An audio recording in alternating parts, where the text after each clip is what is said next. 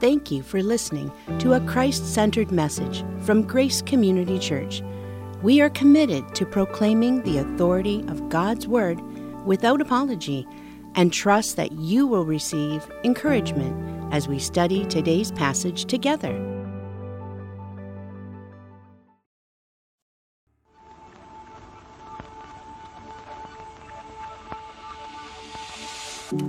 At Grace Community Church, are committed to five biblical priorities for ministry.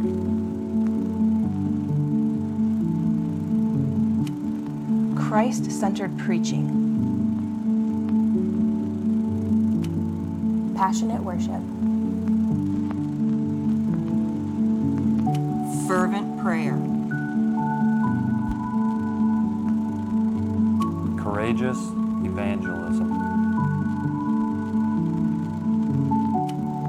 purposeful disciple making.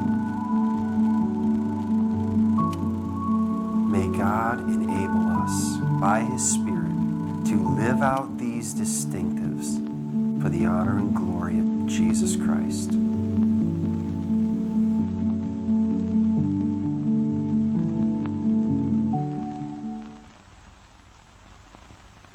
Well, I invite you this morning to go in your Bibles to Acts chapter 6. This is a wonderful day in the life of our church. Don't you love when babies are born?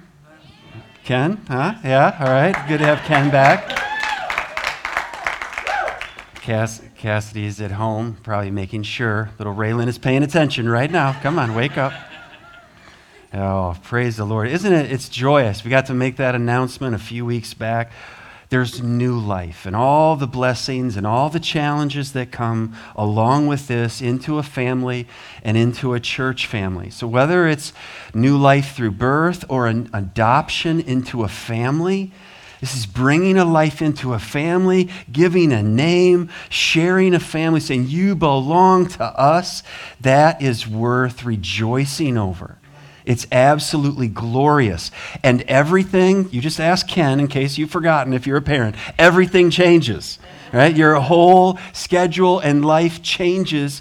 And this is one of the beautiful elements of be, being married and having children is it drives us if you allow the process that God has ordained from self-centered living. I like this. I want this. I'll do this here. I'll do this there. And a child comes along and it shows us how desperately selfish we are. And how much glory is in serving and depending on our Heavenly Father to supply what we absolutely, none of us absolutely have. But He has what we need. And so it teaches us something. And so, whether that's in your own family or whether that's in a church family, it drives us to an absolute dependence on the Lord for every stage, every season of life. We can't ever, Lord, I got it, it's on autopilot. No, no. Every day we spend, Lord, we need you and we trust you. But it's, it's absolutely joyous. Now, the early church, and this is the context to our study today, the early church was experienced growth by the thousands. All right, so just imagine some have twins, some triplets, quadruplets, on up. Imagine if one baby changes your world, what is it to have two, three, four, five, six, seven, eight. Everything. You're completely, I help. I'm drowning in all that comes with babies here. I have to have help. The early church was growing by thousands. They were overwhelmed, and it was wonderful, and it's joyous, and it's amazing, and it's thousands of people. How do we shepherd all of these people? How do we make disciples of all of these people? How do we obey the Lord and teach them to obey everything that He's commanded us? Ah! That's Acts chapter 6. Now, in these days, when the disciples were increasing in number, a complaint by the Hellenists arose against the Hebrews because their widows were being neglected in the daily distribution. And the twelve sum- summoned the full number of the disciples and said, it is not right that we should give up preaching the word of God to serve tables. Therefore, brothers, pick out from among you seven men of good repute, full of the Spirit and of wisdom, whom we will appoint to this duty. But we will devote ourselves to prayer and to the ministry of the word. And what they said pleased the whole gathering, and they chose Stephen, a man full of faith, and of the Holy Spirit, and Philip, and Prochorus, and Nicanor, and Timon, and Parmenas, and Nicholas, a proselyte of Antioch. These they set before the apostles, and they prayed and laid their hands on them. And the word of God continued to increase, and the number of the disciples multiplied greatly in Jerusalem, and a great many of the priests became obedient to the faith. This is the word of God. This is a helpful passage to us as we come to this important service in the life and history of our church and in ministry and steps that we are intentionally taking to glorify God and be good to all, for all peoples with the gospel. This is what we can expect, all right? Any Great Commission church, there's five expectations that we see from Acts chapter 6, these seven verses. There's five expectations. If a church is going to, Lord, you have given us a great commission, help us to be obedient and carry out this mission, then number one, expect this the Lord will build his church. The Lord will build his church. He promised this. And the early church is realizing this. They're experiencing, Jesus said he was going to do this. And there are people every day coming to faith in Christ and being baptized. This is incredible. Jesus said he was going to. Why are we surprised? Do we ever read our Bibles and think, well, that was nice for them? But this is Richmond. This is what Jesus promised in Matthew 16, 18. And I tell you, speaking to Peter, and on this rock, Peter, a little small Cephas, small Petros, on this rock, this truth, not on Peter, I will build my church, and the gates of hell shall not prevail against it. I'm telling you, Peter, I'm going to build my church on this truth, on the gospel, on me, and you're going to see it. The earlier church experienced all of the life and growth, and it was all by the power of the Holy Spirit. Jesus was doing exactly what he promised to do. John Calvin says it this way He says, We ought to wish for nothing more than that God would increase his church and gather together many on every side unto his people.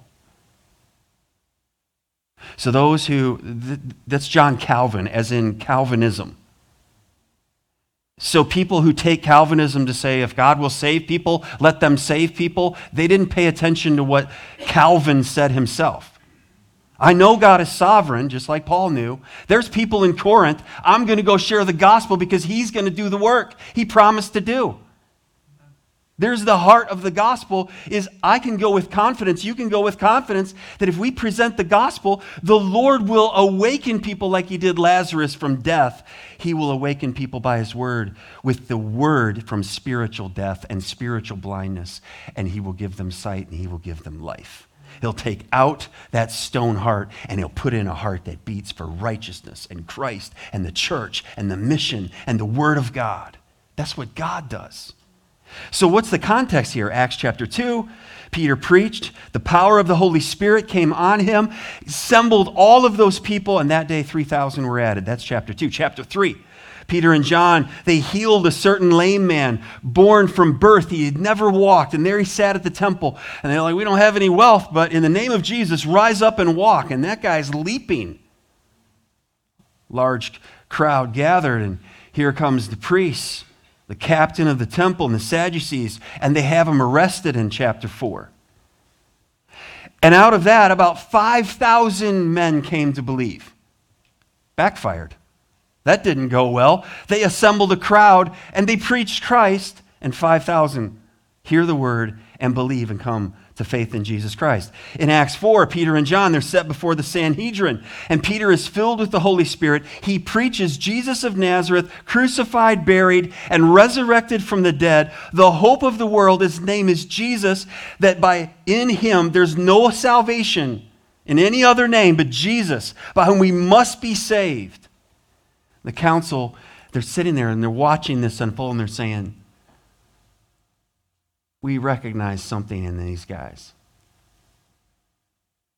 Jesus is missing now wherever he went, he ascended. But these guys are just like Jesus. That was the testimony. That's how it began to start to. These are little Christs, these little Christians, these little Christs as a, as a slur. The church didn't come up with that name for themselves. You will call us Christians. No, that was actually meant as sarcasm to them, as hurtful to them, derogatory to them. The council charged them in chapter 4 don't, don't speak or teach in this name anymore. We, we command you. After all, we're the council. And that's when they say, well, whether we should obey God or men, maybe that's out. The verdict isn't in for you, but for us, we're going to obey God. We're not going to bow to you. Acts chapter 5, the church experiences an internal roadblock. Ananias and Sapphira. At the end of chapter 4, Barnabas sells a property. He comes in and says, Here, this is a large gift, and the church's the needs are met, and it's wonderful. And Ananias and Sapphira are like, Whoa, you know, we got some extra property. We're not going to, you know, we're not, we're not going to use it. Let's sell it. Hey, let's give the money to the Lord. And however they concocted their plan, they came in saying, Here's the whole amount of the property. And that wasn't true. And he lied. And Peter says to Ananias, What? You haven't lied to, you've lied to the Holy Spirit. You haven't lied to a man, you've lied to God. And he died. And then Sapphira shows up about three hours later. I'm not going to go down that, you know, the lady's showing up a little bit later. And she says the same thing, and Peter's looking at her saying, You're really going down this road? The, the, feet, the, the guys are coming back from burying your husband, and now they're going to bury you.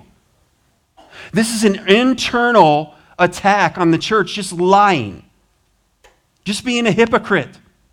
How does God feel about that at the inauguration of his church?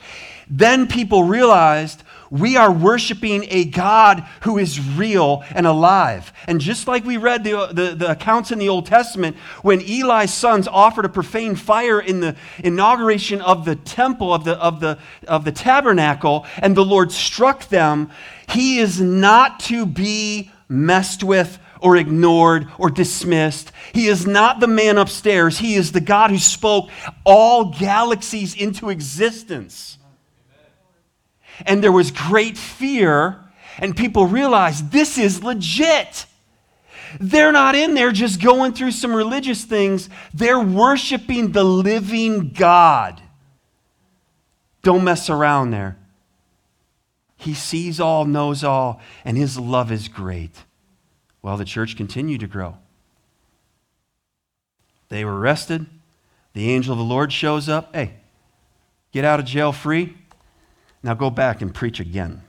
And they did. They, they call for him out of, the, out of the prison. Go get him. We're going to bring him to the council now. Like, actually, they're not here. Well, where are they? How'd you lose them? Where are they? They're actually back where we found them and arrested them, preaching again. Oh, my goodness. What are we going to do with this group? So the council found them. Chapter 5, verse 40. They beat them. They questioned them. Don't do this anymore. There's more beatings where this came from. And when they had called the apostles, they beat them and charged them not to speak in the name of Jesus and let them go. And what's the outcome? Uh, Acts chapter 5, verse 41. They left the presence of the council, rejoicing that they were counted worthy to suffer dishonor for the name. And every day, in the temple and from house to house, they did not cease teaching and preaching that Christ, that the Christ is Jesus.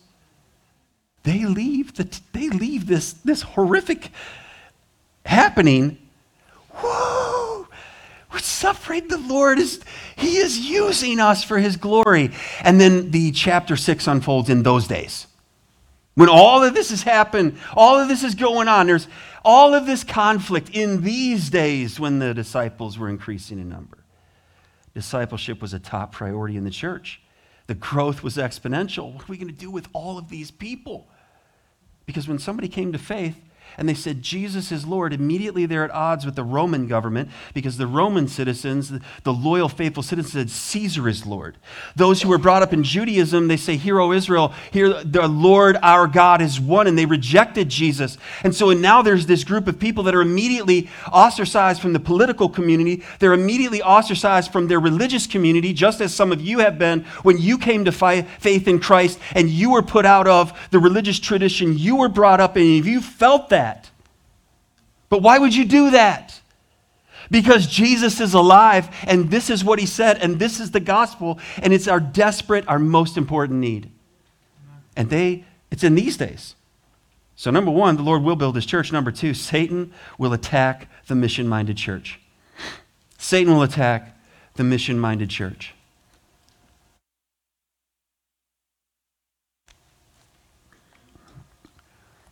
We can just write it down. This is, this is the game plan. Satan will attack the mission minded church. If there is a church that is off mission and is simply existing for personal preferences or the common cultural agenda, Satan doesn't have to do anything with that church. They're in self destruct mode, they're, they're doing themselves in. But a church that says, Lord, will you help us to be on mission? Will you help us to be faithful to your word? Will you use us for your glory here and around the world? Now, that's a church that can expect conflict in marriages. Sometimes I've heard of this happening on the way to church. Things can be difficult, you know, and like, it's just, it, it, it sometimes has been said reportedly that this could happen. We wrestle not against flesh and blood. It's not your spouse there's a spiritual battle, and we're gathering together to sing the praises of our King. Who do you think is going to object to that? You can't sleep the night before, and all the struggle that goes on as we try to prepare our hearts for gathering for this rehearsal for heaven. If we're off mission, come one, come all, doesn't matter anyway. You're asleep in the light. So we see in this text beware of external persecution. We looked at some of those accounts.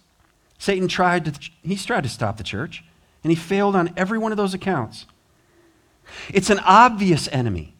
So when you have an obvious enemy, it unites a team together. You put a group that's struggling a little bit into a battle, they got to tighten up quickly or they're done.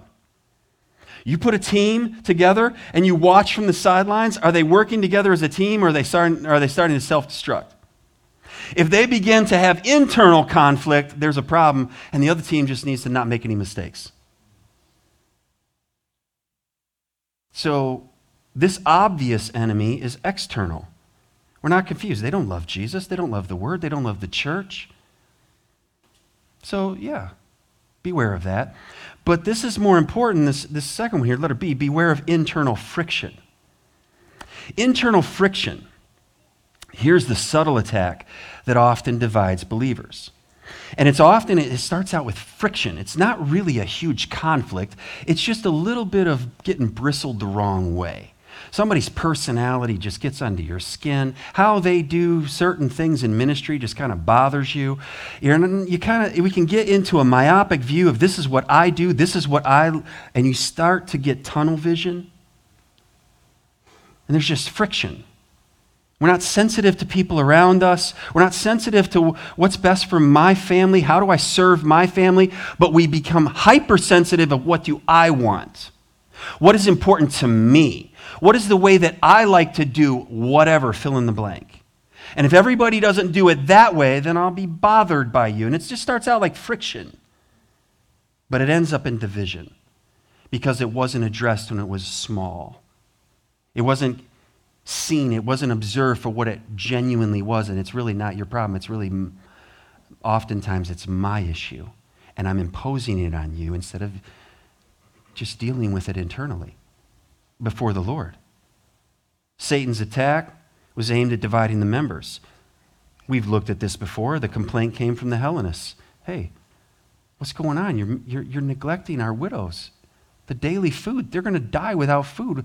And, and what's being done? How are you not taking care of them? These are Hebrews the Hebrews were raised in Israel, so they spoke Hebrew, they did all the traditions, and then there were the people that came from all of, you know, we've studied the time in exile, and then they came back and they intermarried with other nations, and they didn't speak the language, they didn't do all the things, they didn't know all the history. You've, you've ever been there where someone's like, oh, I guess you had to be there?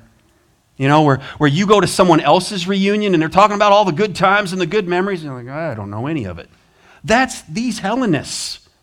And so they're looked down upon. They're second class Christians at this point. They're, you know, we're the real Christians, and you guys, well, we'll, you know, make room for you somewhere, sometime, maybe. There's racial, kind of racism here, undertones. We're better than you. We're different than you. You're different than us. They experience scorn from the Hebrews.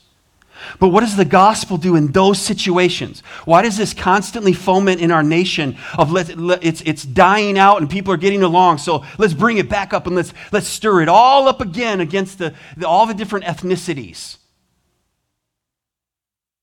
Well, the gospel handles that. Galatians 3:26 Paul writes, and we studied this in our study of Galatians, for in Christ Jesus you are all sons of God through faith. For as many of you as were baptized into Christ, that's a dry baptism. That is the Holy Spirit baptism. The moment that you're converted, you have put on Christ. Then, verse 28 there is neither Jew nor Greek, there is neither slave nor free, there is no male and female, for you are all one in Christ Jesus. All of those lines that we make much of, the gospel diminishes I've been in India where people, before coming to faith in Christ, would have never shared a meal together from high class to low class. And in Christ, they eat together at the same table. I've watched people serving all these different classes in Christ, serving a meal and not knowing what is going on here. This is strange. This is foreign. This is the gospel just because I'm from America and my skin is, that doesn't make me worth any more in the sight of Christ and for the cause of the gospel than the lowest class, the lowest in, in resources on, on the planet anywhere. If they're in Christ, they're my brother, they're my sister. We're equal. That's what he's saying. He's not talking about responsibilities in the church, pastors. All of that is perversion and, and misinterpretation of this text. Paul has an aim. In Christ, we are part of the family of God, and there's no second class Christians. Period. And if you are in Christ, and if you are Christ, verse 29, then you are Abraham's offspring, heirs according to the promise. How'd we get in there? We were grafted in, Romans 9, 10, and 11. We don't deserve to be here. This good and gracious king that came through the descendant of Abraham, Isaac, and Jacob, we don't deserve to be part of this family. And he graciously forgave me my treason. And if you're in Christ, he wiped away your treason against him through the blood of his son. That's how I'm in here. That's how you're in here, or that's how you can be brought in here. This is the gospel. So Satan is here attacking the church. He's trying to divert the church leaders. Even if they, you know, however they handle the thing, if we can get the church leaders away from their commitment to the word, that's a win. So, number three leadership of the church must move forward in wisdom. And this is important to not get paralyzed and get stuck and get stopped, and we don't know what to do, so we're just stuck.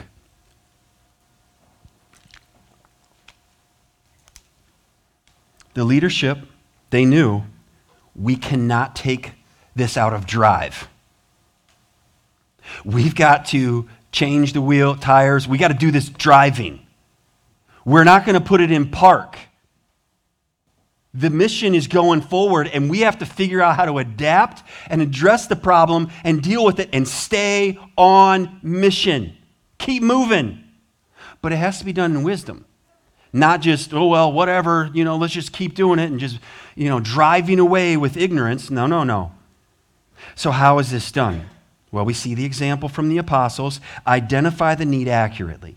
That's what had to be. What is the true need here? When needs are presented, it isn't always that just handing someone money solves the problem. They, they keep making bad decisions in finances, and then they say, Hey, can you help me? Here, here's some more money. Have you solved the problem? Probably not. So there requires wisdom. Identifying the need accurately. Here's where the 12, the apostles, that is their title. They're the leaders of the congregation. They didn't lord it over the congregation. They listened to the congregation. They cared about the congregation. They called the con- congregation together and then they addressed the need. They addressed it spiritually. They dealt with it biblically. They addressed the need, the problem, from a spiritual perspective. That's what church leaders are to do. It's not just to hear somebody, hey, Pastor, let's start this ministry. Oh, okay, let's start that ministry. Hey, what if we do this over here? Okay, let's run over there, everybody. Oh, never mind. Oh, run over here. And how many times Maybe you could search your own heart when we're saying, hey, there's needs in ministry. Oh, no, no, I don't want to do that. But over here, let's do this. And over here, let's do that. And sometimes it's important, there is something to be done, but the congregation needs to follow the shepherding of the elders. What are we already committed to that needs to be fully staffed, fully cared for, and then we grow from there and we prayerfully consider other options and other opportunities. But let's handle well everything that's in our care as we move forward. Address the problem spiritually. They had a job to do. Well, we can't say, um, okay, Sunday's coming, you know, the Lord's Day is coming, but serving a meal Monday, serving a meal Tuesday, Wednesday, Thursday, Friday. Somebody's got to get Sister so and so the meal Sunday. It's tomorrow. So they were committed to address this problem spiritually and let her see to stay on mission intentionally. They chose to serve the word while others served tables. And therefore, the need was met, the daily need, and man's greatest need was met. Everybody is cared for in this situation. Opportunities arose for people to serve. Like, Stephen, you, you, you want me to serve? Yep. So the apostle said, Here's how we're going to do this give us capable and qualified men. These men need to be believers, they've got to be disciples, they've got to be part of the church. Okay, so how we go about serving is it's church members. We know who they are, they're identified, we know them, we develop relationships with them. Why? Because we're entrusted with children and, and their stewardship of all things. So we know one another. We're committed to one another. We're walking in life together. He said, For this task, there's going to be men Give us seven men. These men need to have good reputations. They need to be blameless, we see in 1 Timothy 3. These men need to be filled with the Spirit. These are men who are not operating according to human wisdom. Well, I'm really good at my job. I'll come into the church and I'll straighten things. No, they seek the Lord. They read the scripture and they say, I see what God has done in the past, and I expect Him to do it now, here. Give us those kind of men. They're men of wisdom. These are individuals that could go into homes and, and minister to these widows and be sensitive to how they speak to them and care for them and, and minister to them and, and not be insensitive and, and meet their need and truly shepherd them. So the responsibility was delegated. So we're going to appoint this duty. We're going to commit this to them. And then we're not going to stand over them at every point like, no, no, no, shouldn't do it that way. No, no, no, like that. Now, if I was doing it, well, you want to do it then? Appoint them to the task. You work it out. We trust you. Take care of these women for this need. This is what Matt Smethurst says. He says, and I, have shared this before, given the root problem facing the seven, we can conclude that deacons should be those who muffle shock waves, not make them reverberate further. They are persons with fine tuned conflict radars. They love solutions more than drama and rise to respond in creatively constructive ways to promote the harmony of the whole. Hey, there's a need. How can we step in and take care of that need? But the primary task of the pastoral leaders would remain be devoted to the word. We'll devote ourselves to prayer and to the ministry of the word. That is my desire. That is our desire as elders. I am absolutely grateful for the opportunity and the joy of serving this people, and you enable me to be able to be devoted to the word and devoted to prayer and shepherding. Drove bus for quite a long time. because it was an in reach to the community and it helped to supplement. And the Lord has orchestrated in so many ways. But the rest that I get now, it's, it's important. As we look at this, we've, we said this before elders lead ministry from Jamie Dunlop, deacons facilitate ministry, and congregation, they do the work of the ministry. That's the joy. It's a joy to serve the Lord. So, why would church leadership hold it all in and it's only us? And you would miss out on the blessing. So, don't hear calls to service. ah. Like you're invited to serve the good and gracious King you just sang to and about. He wants to use you as his plan A. Just think about that pastoral ministry must be characterized by prayer and by ministering the word to the people of God. This is your, it's mine too. This is our greatest need. So when I have time to invest into the Word of God and prepare, then I bring a meal that is a spiritual meal and it feeds our souls together. It grows us as a people, and we are experiencing the work, the fruit of the working of God's Word in our hearts and lives. I'm watching it day by day and week by week and year by year. And it strengthens me, and I see it. I, I experience it. It's strengthening you. It is the joy of my life.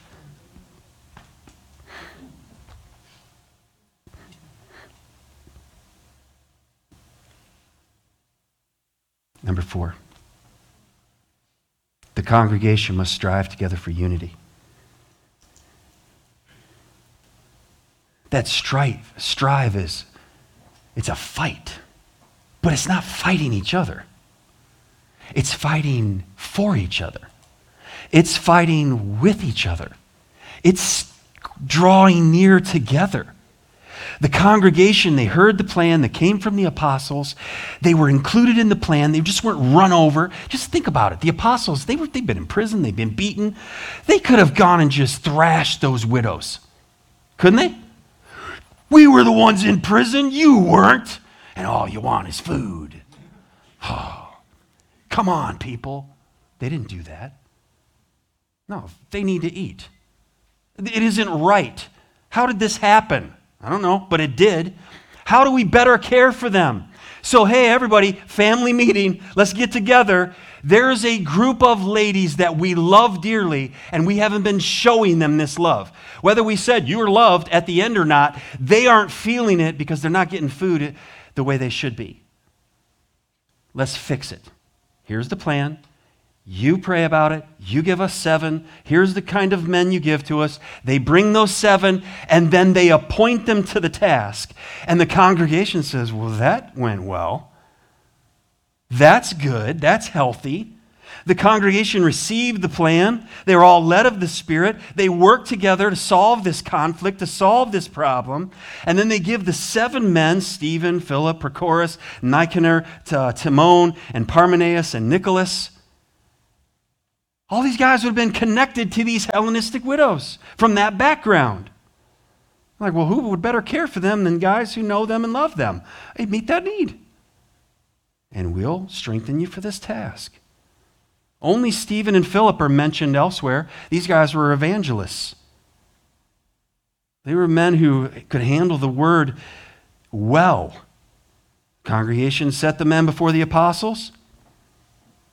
We don't know how the congregation chose them, but they did. It Doesn't really matter how they chose them.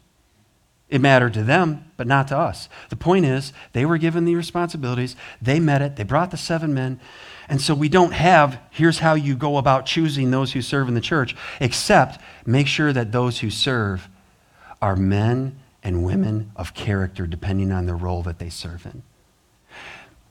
They're our character, listen to me, our character is way more important than our capabilities, our competency, all of the things that we can do. That is all subservient to who are we? What kind of people are we? You take a, a guy like we read about here, and if they weren't the greatest at serving a meal, it didn't matter because they were men full of the Spirit, full of wisdom, and they would figure it out. That is true for us as well. So often, even in churches, it's the way it is in the corporate world. If somebody's talented and successful and highly skilled, they advance. Promote them, promote them, promote them. Yeah, but you know they're unethical. That's all right. They do really good in sales. okay, watch out. In the church, integrity is so important. And so as we live together, we walk together in small group, we grow that. We're intentional about that in these environments. These men were ordained to ministry. They set them, verse 6 says, before the apostles. They prayed on over them. They laid their hands on them. Why would they pray over them? Because there's something symbolic saying, you can't do this on your own. Every time we've laid hands on someone, when you, you guys prayed over me before going to Africa, I could feel the weight on my shoulders. It's significant. And then I show that picture in Africa, and the guy's like, whoa. There's something happening there that people realize you belong to them. They sent you to us. So it's not just you speaking, you're connected to that group, and that group loves us. And we've never met any of them. And who's that little girl up there with you, right? Remember that picture? Like, how'd she get in there? She just welcome. She just came right up there and joined in in the prayer. This is, this is the work of God.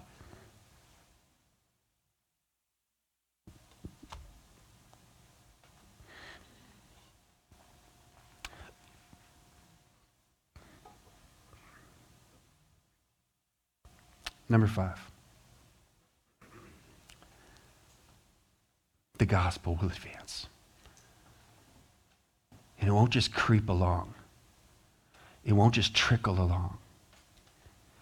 When a church is gospel centered, Christ centered, mission minded, when we see these kind of things happening, the gospel will advance mightily. The word of God will spread. I'll tell you, when this church called me to serve, and I've had a commitment for a long time, my whole, my whole life in ministry, I've been committed to the Word of God. Have I been as effective in communicating the Word of God? Absolutely not. But I've been committed to the Word of God. That was one of the prayers, and I've shared this with you before when we prayed about where we were going after the job ended at Sterling Heights. Lord, give us a place that loves your Word that will love us for who we are. At that time we were four. Love us for who we are, not for, well, our first pastor, this pastor, the other pastor. G- give, a, give us a flock that will love us. And then a heart for the world. Those were the three things we prayed for. Came here, began preaching the word. We've gone Old Testament, New Testament, Old Testament, New Testament, Old Testament, New Testament. That's pretty much our pattern of just teaching the Word. And I've heard it pretty much all my life. You teach the Word, you provide the depth, and God will provide the breadth. That's what I've heard for decades. And I hear it, but for many years, I, but I didn't see it. I haven't experienced it yet. I know it to be true. I believe it to be true. It, it's, it's biblical and we are experiencing God do the work, but it's not a flash in the pan work. It's not microwave ministry. It's not just, poof, there it is, big church that all the people left the other churches and went and joined that church. No, no, no. This is the work of God. And this is our desire. Lord, take your word that you promised will never return void, and you'll send it wherever you want to send it. Take the word and put it through, whether it be through the internet or through sharing on, on messages on social media or you sharing with coworkers and family. And there are people that are now receiving the word around the country and around the world. And the Lord will bless his word not the ideas of men. My stories, my ideas, pff, forget all of them. The Word of God, remember that. Remember that. This is what MacArthur said. He said the church today needs organization for the same reasons as the first fellowship. Pastors must be freed to focus on the preaching of the word and prayer. Better organization can help meet the needs of all members and thus avoid conflict. And, an, and a unified, well taught church will be a powerful witness to the lost world. Do you believe that? I do. And I am thankful to the Lord to be seeing that happen in this congregation. So the word of God will spread. We see that. And disciples will multiply. The number of the disciples multiplied greatly in Jerusalem. This is where the heart of ministry is. We don't just replace ourselves in ministry, we rep- replicate ourselves in ministry. Replacing yourself is corporate. I was the CEO, now somebody else is the CEO. I was the supervisor, now somebody else is the supervisor. I retired, I go on to, I got promoted, I, I retired, I'm out. Ministry is replicate. Some of you remember the, you're old enough to remember the triplicate forms that had the carbon paper? And if you had to replicate it a significant number of times, what did it mean? You had to press harder.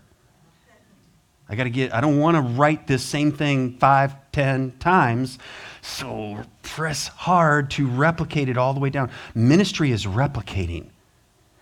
And this is important for a church to grow. It's opening rightly the doors in ministry, not smothering and suffocating a ministry that I do, this is mine. That's ownership, and we don't want any of it. Stewardship. Stewardship is, it's not mine. This pulpit isn't mine. This congregation, you're not mine, except by way of stewardship. I don't own you. Jesus owns you. So I want to serve you, and I want you to serve the Lord and one another the way that rightly reflects Jesus, that honors Jesus. And if we do this together, what do you think is going to happen? I want what the Lord has given and is giving to us. I want it for every marriage and family in our community and region. And right now, we don't have the room to receive it. But we're working on that. And, and we're moving forward in wisdom. And the Lord will provide. But let's make disciples and let's multiply. So, whatever ministry is entrusted to you, are you multiplying? Are you replicating yourself in that? That's small group leaders.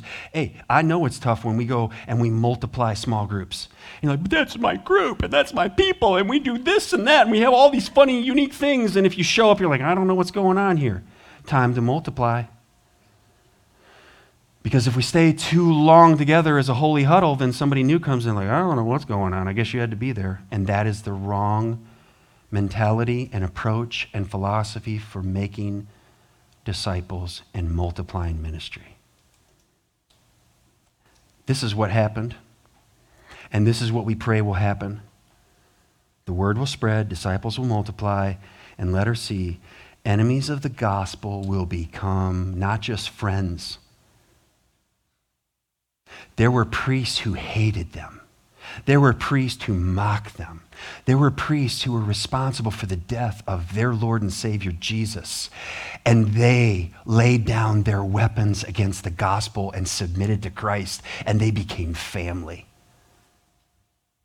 That's all the way in to joint heirs with Christ.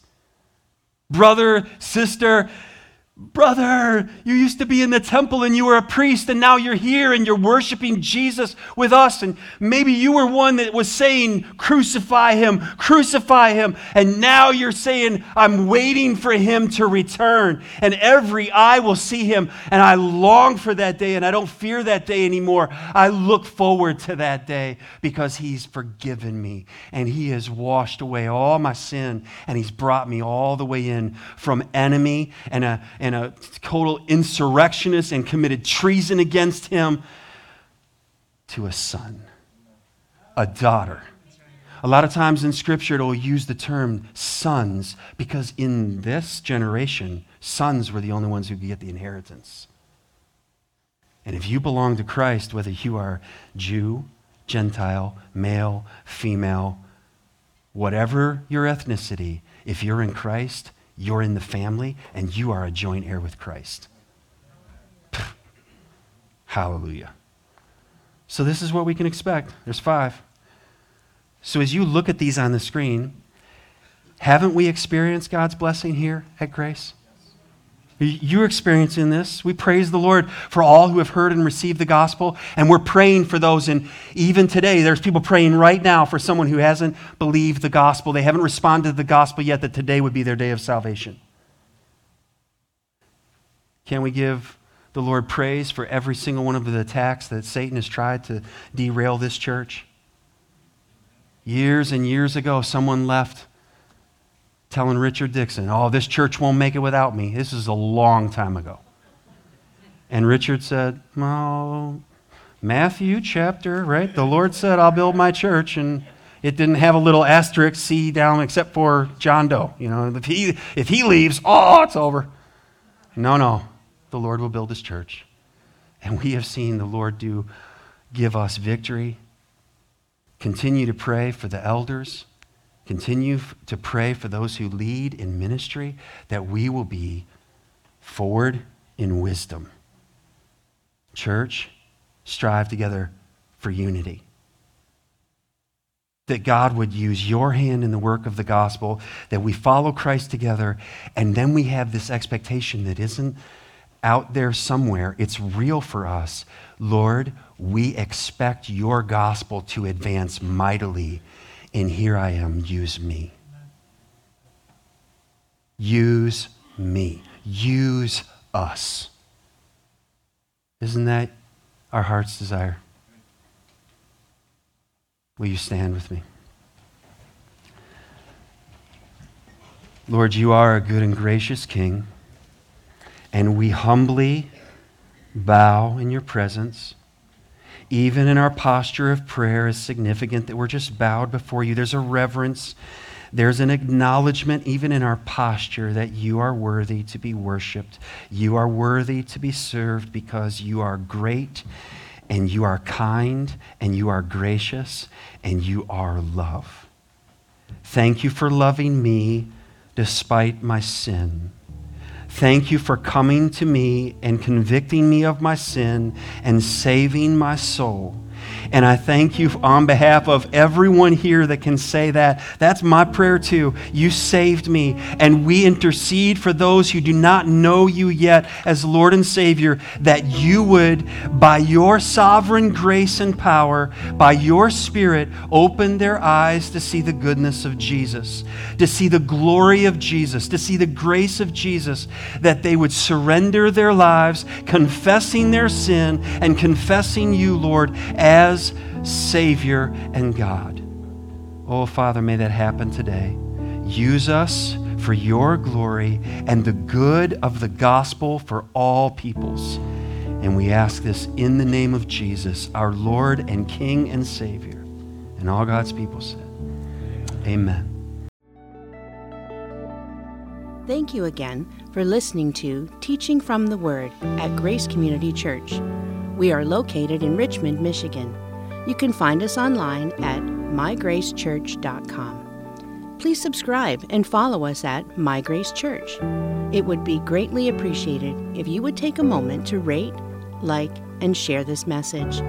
We want you to always remember that you are loved.